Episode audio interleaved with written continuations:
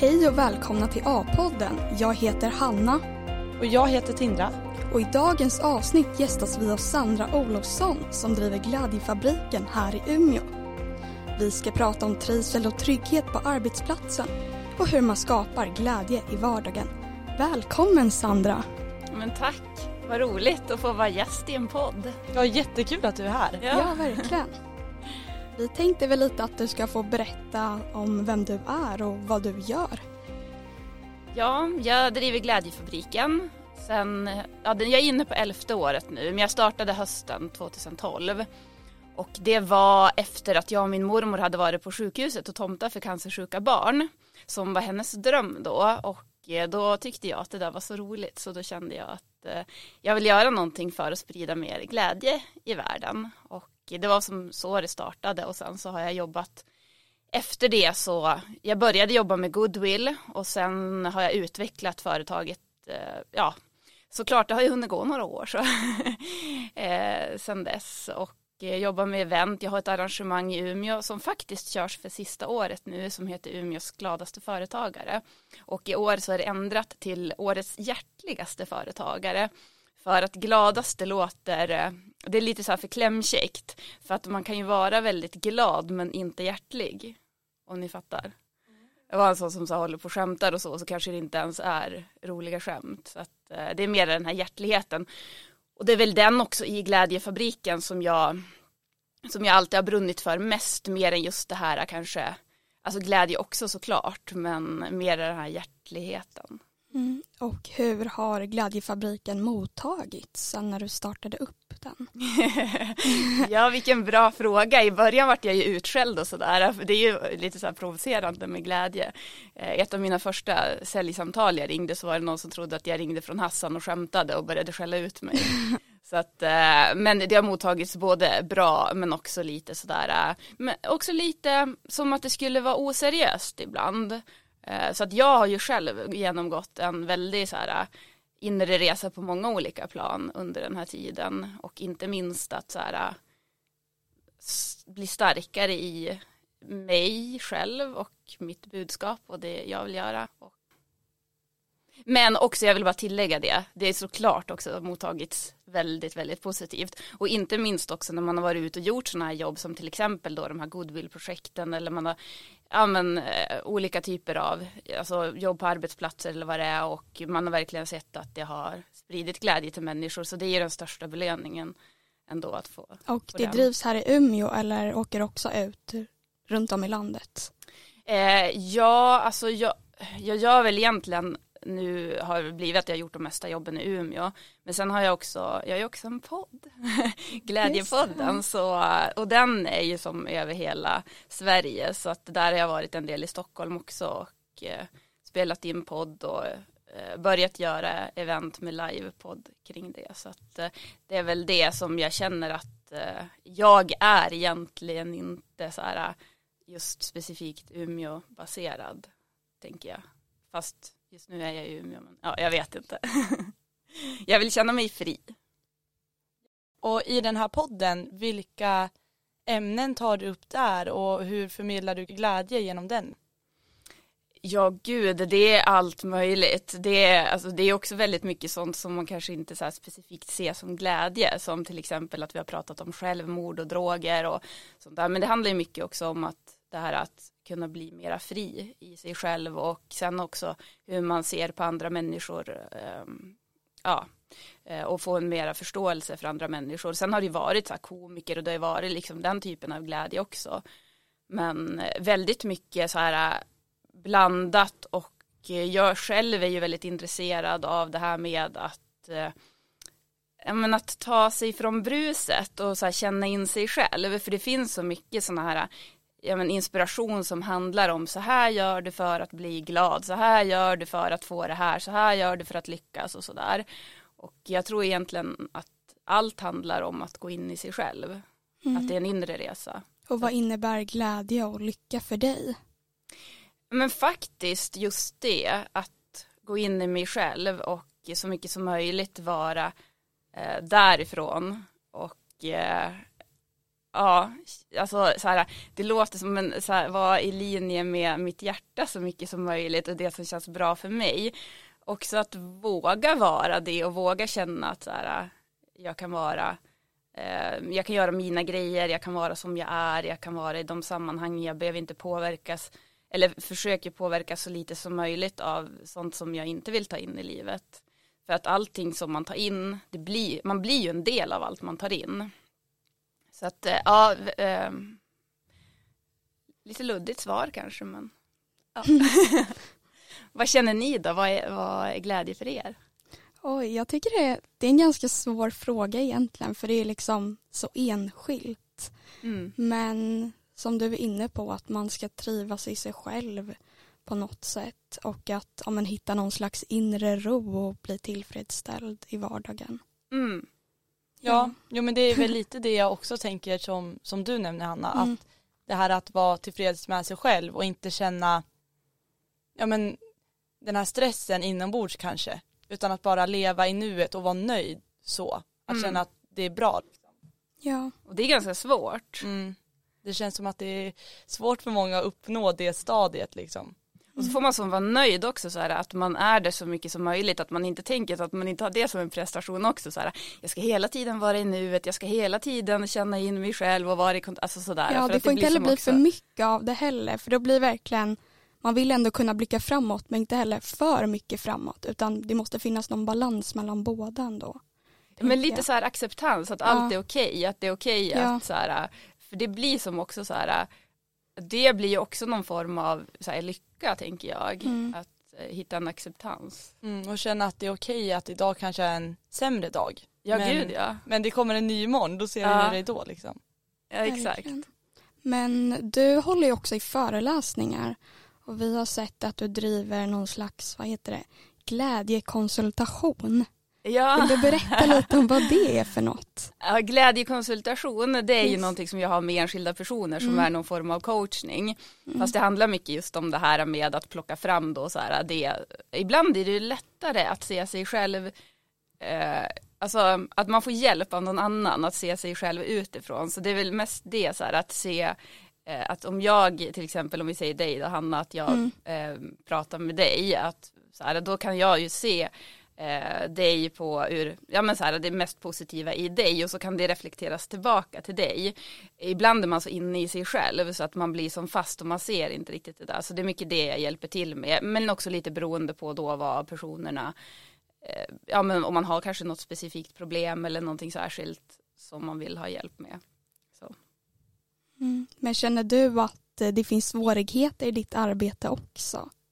Just när du ska men, kanske förmedla de här känslorna eller den här positiviteten? Eh, ja, eller jag, tyck, jag försöker så mycket som möjligt att vara genuin och äkta så att inte jag ska dra på mig någonting så här ah, jag är glädjefabriken själv, alltså så här, jag är ju det, men jag tänker det att livet är ju inte bara glädje. Och jag har ju också gått igenom och går igenom mycket så här i min egen personliga utveckling och då försöker jag tillåta det och inte som att då att jag ska försöka vara på ett annat sätt än vad jag är. Så i och med, ju mer jag ger mig själv den tillåtelsen, ju enklare blir det också då att eh, ja, jobbet blir enklare på något sätt. För att det hade varit svårare om det hade varit så Alltså till exempel förra veckan så hade jag en vecka som jag, ja men hade lite sån här, eh, ett par dagar som var lite tyngre, jag gick igenom lite healing i mig själv och sådär. Och kände att jag behövde vara i det. Och så hade jag en eh, poddinspelning under en av de här dagarna. Men då fick jag lov att skjuta upp den för jag kände så här att, ja det kändes inte rätt att spela in den då för att eh, jag, kunde, jag hade som ingenting att ge, jag behövde ge mig själv.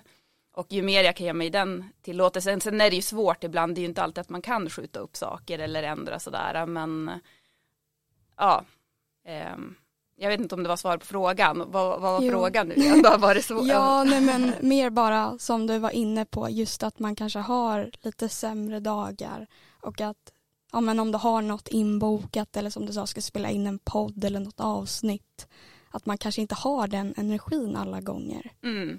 Men som sagt, det är ju tillåtet det också. Ja exakt och det är det också som jag känner sig viktigt och i med glädjefabriken att jag vill inte förmedla det att man ska vara någon så här, det är därför också jag ändrat namnet det här är Umeås gladaste företagare för att jag vill inte förmedla någonting att man ska gå, att man ska eftersträva att man ska vara glad hela tiden för att då blir det ju väldigt mycket ohälsa skulle jag säga om man ska hålla på och jobba efter det. Ja då blir det ju kanske snarare en hets att man måste vara glad. Ja exakt. Eh, och det är det jag tänker att känner du någon press att vara den som håller i glädjefabriken över att oj nu måste jag vara glad? Ja vilken bra fråga. Jag tror inte jag känner det så mycket men jag, jag, jag säger tror för att jag vill vara ödmjuk.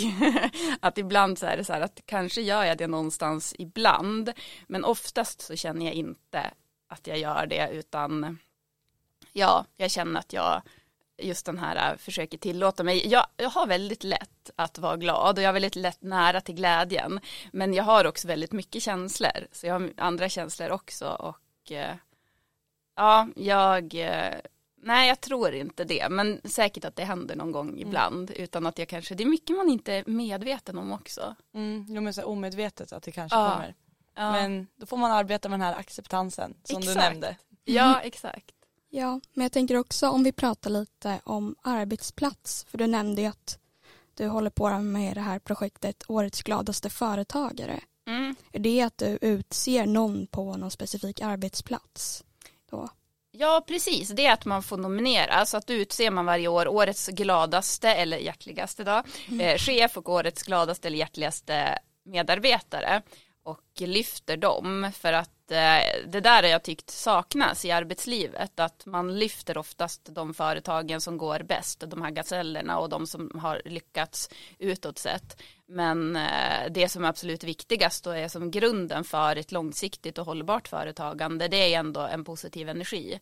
Och eh, de här människorna som sprider den positiva energin de lyfts oftast inte som att det, eller det lyfts inte riktigt som att det skulle vara framgång och jag tycker att det är ju det som är framgång och jag tycker inte något pris, jag tycker det här borde vara ett kriterie i alla pris man delar ut, vad den handlar om, att det ska vara, ligga en hjärtlighet bakom för annars är det ingen som förtjänar att få det.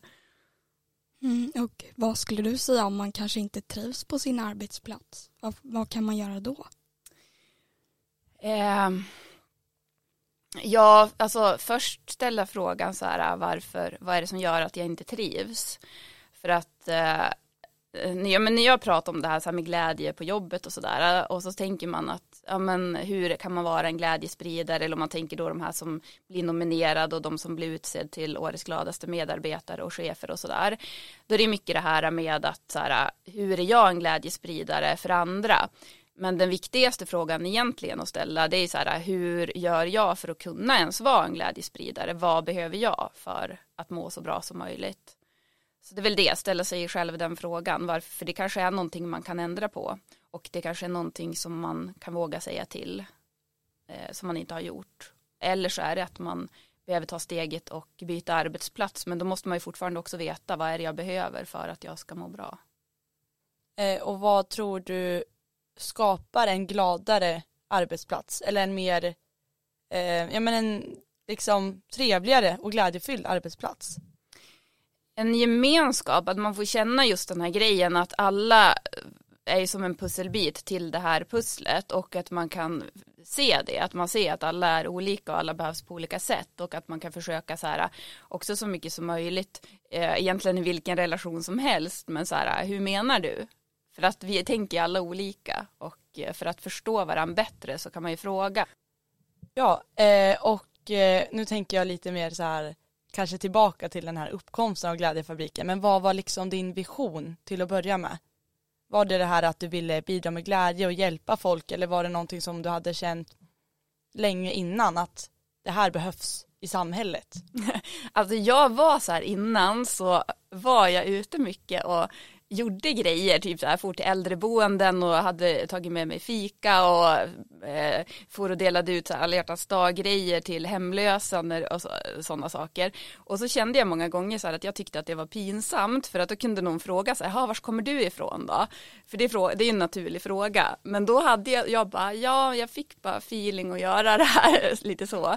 Så att när vi var på sjukhuset, jag och mormor, då kände jag så här att eller det kom inte direkt utan det var mer att det såddes ett frö då jag kände så här det här skulle jag vilja göra på heltid, göra någonting för att sprida mer glädje i samhället. Eh, men sen inte just heller bara till alltså, de som är cancersjuka och de som har det jobbigt på det sättet eller hemlösa eller sådär utan det som har legat i mitt intresse det här med glädje och välmående. Ehm, men eh, sen började jag spåna med en jobbarkompis jag hade då och då kände jag så här att det skulle vara ganska skönt också då att ha ett företag som man kan så här om man vill göra då saker för att sprida glädje så kan man säga att jag kommer från glädjefabriken. Jag behöver inte stå där och så här lite på något sätt skämmas. Så, sen så kände jag också ganska i början när jag startade men när det var så här folk som ifrågasatte vårt första eh, Glädjefabrikens första evenemang, då skulle vi fara, jag bodde i Stockholm då, så vi skulle fara på ett äldreboende och dansa med Tobias Karlsson från Let's Dance. Och eh, då fick vi ringa runt, eller jag ringde runt till typ alla äldreboenden i Stockholm innan det var någon som nappade. Och det som var då, det var att vi skulle göra det gratis. Alltså de skulle få det, men de var så misstänksamma, alla så här, att man skulle komma dit och sprida glädje. Så då var det som att då kände jag så här att bara vad sjukt ändå att vi lever i ett sånt samhälle där det är som, alltså du vet negativiteten har så otroligt stor plats så att så fort någon vill vara snäll då blir man misstänksam. Mm. Ja det är ju hemskt egentligen att det, det ska vara den misstanken liksom. Mm. Men har du alltid uppfattats som en positiv person av folk runt omkring, tror du? Um, ja men jag vet inte. Kanske en svår fråga. ja men precis, det kan ju finnas de som har uppfattat mig helt annorlunda mm. också. Men nej men jag har väldigt nära till glädjen och har alltid haft. Men sen har jag ju också haft eh, mitt eget bagage som jag har behövt gå igenom för att det är så lätt att man så här, alltså det är nästan som, det kan bli en flykt också att gå in i glädjen. Så den har jag själv behövt jobba med, att inte fly från mig själv. Och eh, ja, eh, gå igenom det som jag behövt gå igenom för att bli mera fri i mig själv. Och det är väl en pågående resa sådär, men eh, jag vet inte, eh, hyfsat eh, positiv. Mm. Tror jag ändå. Ja. ja, du verkar väldigt positiv i alla fall. ja, men tack. Det är ju så trevligt att sitta här med er. Så. ja, nu har tiden sprungit iväg som vanligt. Eh, så vi måste tyvärr avsluta vårt poddavsnitt. Men det har varit jättekul att ha dig här. Eh, och vi hoppas att alla som lyssnar har fått tips på ja, men, hur man ska göra för att uppnå en mer glädjefylld vardag. Ja men tack så jättemycket för att jag fick vara här. Ja tack för att du ville komma. Och det var också jättekul, eller fint att höra er, att ni så, så tänker sådär, ni som är så unga också, så här, ja men det här med inre ro och sådana mm. saker. Så ja, jättefint. Tusen tack. Ja. Så det var väldigt inspirerande. Verkligen.